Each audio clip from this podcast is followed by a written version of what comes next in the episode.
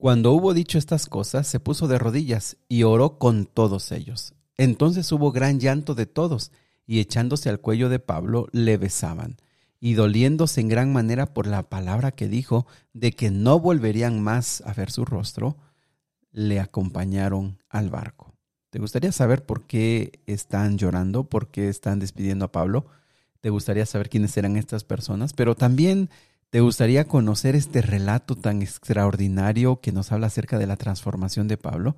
Bueno, quédate con nosotros, estudiemos juntos Hechos capítulo 20.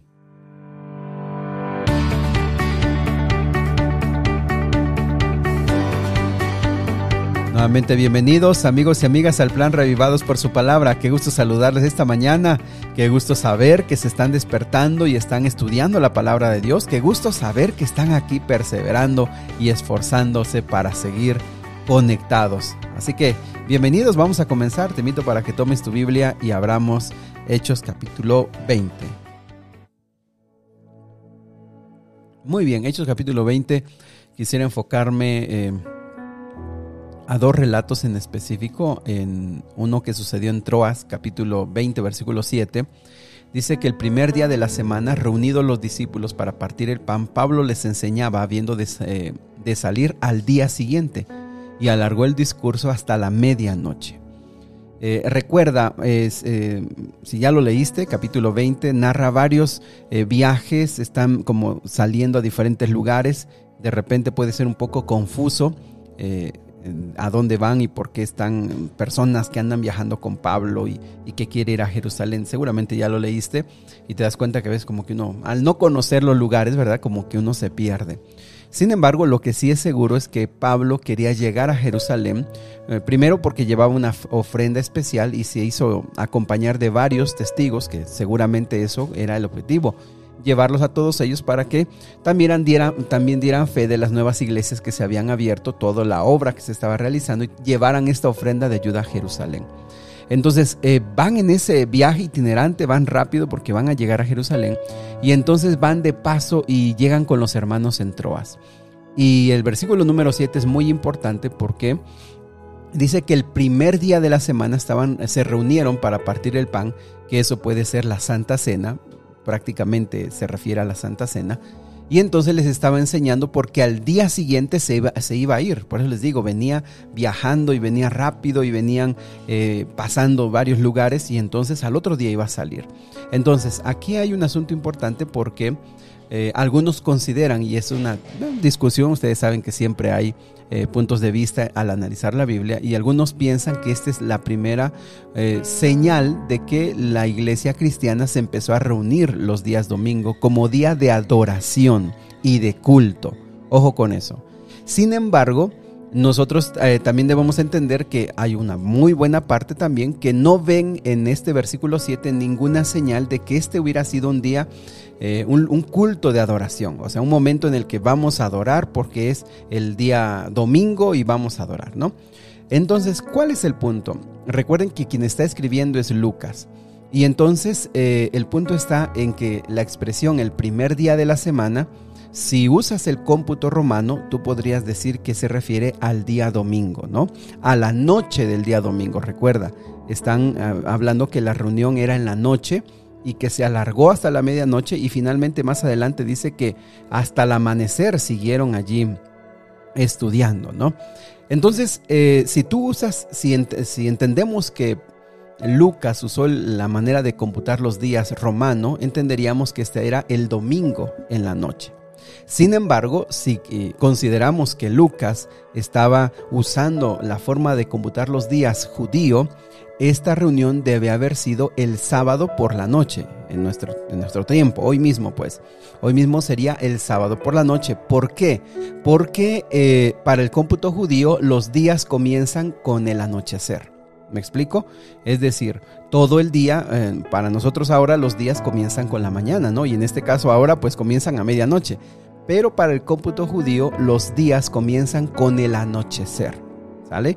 Cuando ya se anochece ya es el día siguiente. Así es, si, no sé a qué hora estés leyendo, escuchando este audio, pero hoy domingo, el, día eh, lunes va a comenzar cuando hoy domingo se meta el sol a esa hora que se mete el sol está comenzando ya el día lunes. Esa es la forma de que los judíos cuentan los días. Entonces, eh, por eso es que hay cierta división. Y también el punto es de que algunos consideran que allá aquí estaban tomando el día domingo como un día de reposo para, eh, en este caso, celebrar la Santa Cena. Eh, la mayoría y de manera personal todos nos inclinamos a que se refiere a que esta reunión se realizó el sábado de noche para amanecer al día domingo. ¿Y por qué? Bueno, porque fue una reunión especial, no fue una reunión programada así que se estuvieran reuniendo los domingos, sino que recuerden, Pablo viene viajando y al otro día se va.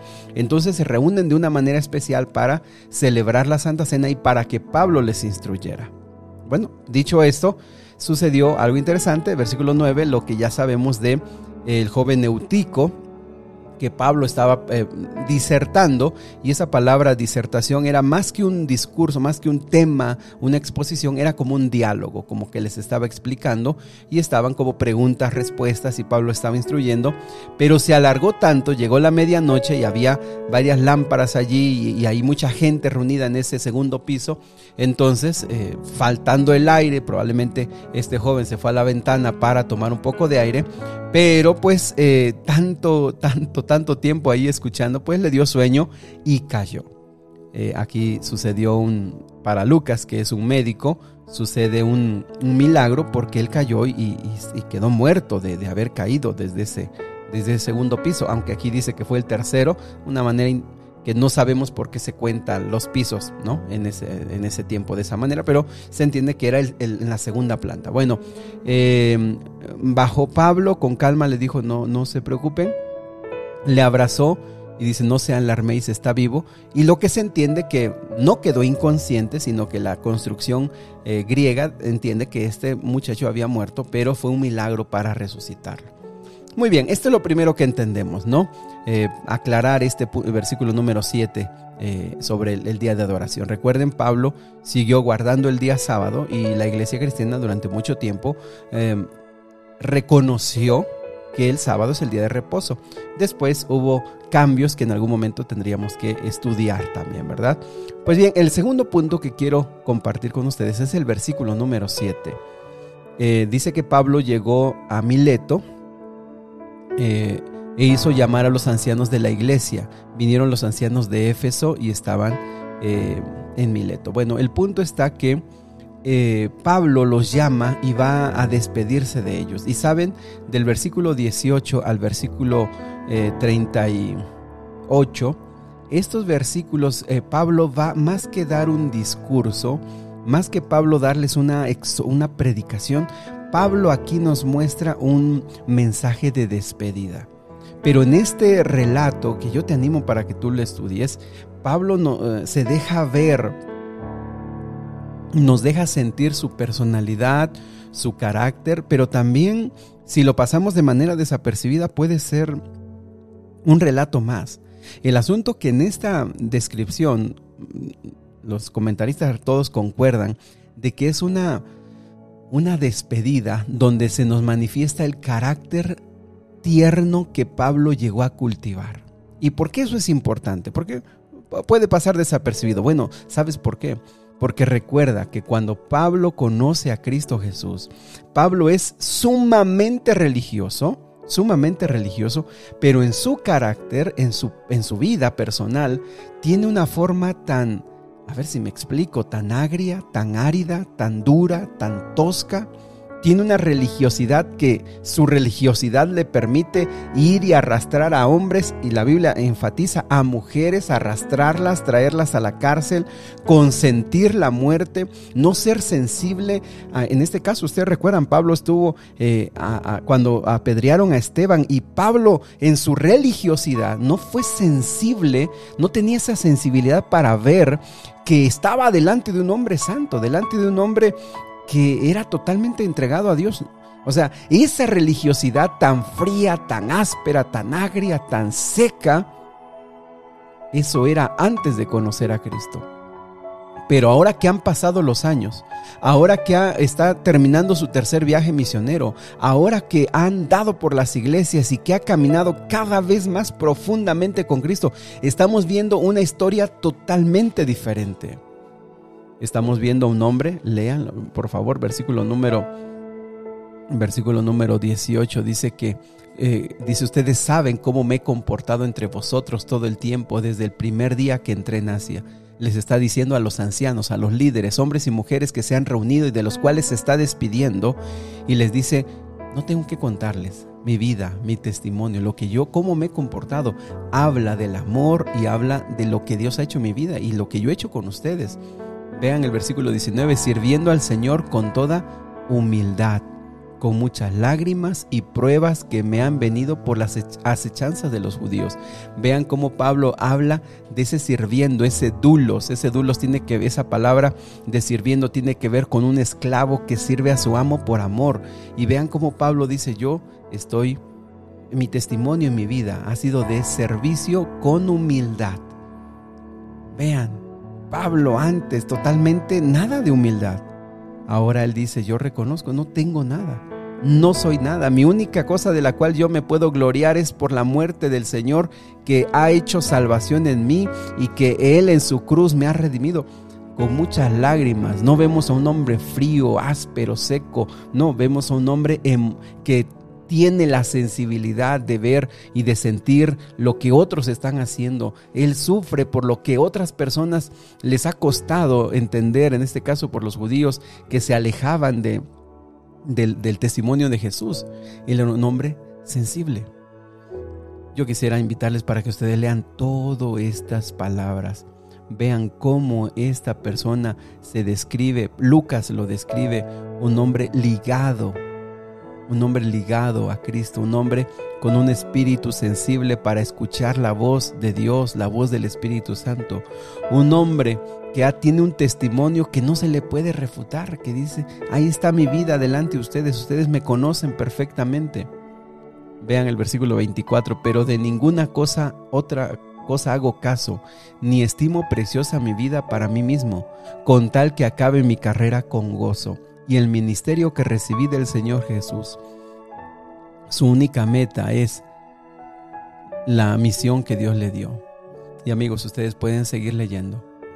Pueden seguir leyendo cómo Él anima a los líderes, a los ancianos de las iglesias, a cuidar, a proteger como un pastor. Cuida las ovejas, dice, yo lo he hecho, ahora les toca a ustedes cuiden a las ovejas, van a venir lobos rapaces, va a venir gente que los va a querer engañar, los va a trastornar. Ustedes cuiden, den su vida por estas ovejas, cuídenlas. Yo no he sido, versículo 33, yo no he codiciado el vestido, ni oro, ni plata, yo he trabajado con mis propias manos para sostenerme y para sostener a otros que están conmigo. Cuando dijo todas estas cosas, les habló del corazón. Amigos, nosotros aquí vemos que es una realidad. ¿Y, por qué es una realidad? Porque hay muchas personas que son testigos y están escuchando lo que Pablo está diciendo, lo que Lucas está escribiendo, y no pueden decir es mentira. No, este hombre ha sido transformado. Y amigos, creo que aquí llegamos, les digo, esta es una parte clave. Encontrar a un Pablo transformado, sensible, lleno de amor, de que da amor y vean por qué también eh, se, entiende esto. Versículo 36 dice que cuando dicho, dijo estas cosas se puso de rodillas y oró con todos ellos. Esta era una familia. Pablo lo amaban. Dice el versículo 37 que hubo un gran llanto de todos y echándose al cuello de Pablo lo besaban. Amigo, tú no puedes, no puedes recibir amor si no das amor. Pablo había sido un cristiano frío, seco, un cristiano de reglas, un, cristiano de, cargos, un, cristiano, mm, hablando en este tiempo, ¿no? En este tiempo había sido un cristiano así, pero él eh, cuando era judío solamente, cuando era fariseo, había sido frío, seco, áspero. No tenía vida su, su religiosidad. Y ahora, cuando conoció a Cristo, realmente entendió lo que significa ser una persona espiritual. Se despidió de ellos y ellos quisieron estar tanto tiempo con Pablo que hasta lo llevaron hasta el momento que él subió al barco, hasta ahí se despidieron. Apreciados amigos, Yo sé que hay muchos que están luchando por su carácter, muchos que han caminado en la iglesia tantos años y su carácter sigue exactamente igual como hace 10, 15, 20 años que conocieron a Cristo. Yo sé que algunos se han sentido desesperados porque dicen yo nunca voy a cambiar, nunca voy a ser diferente.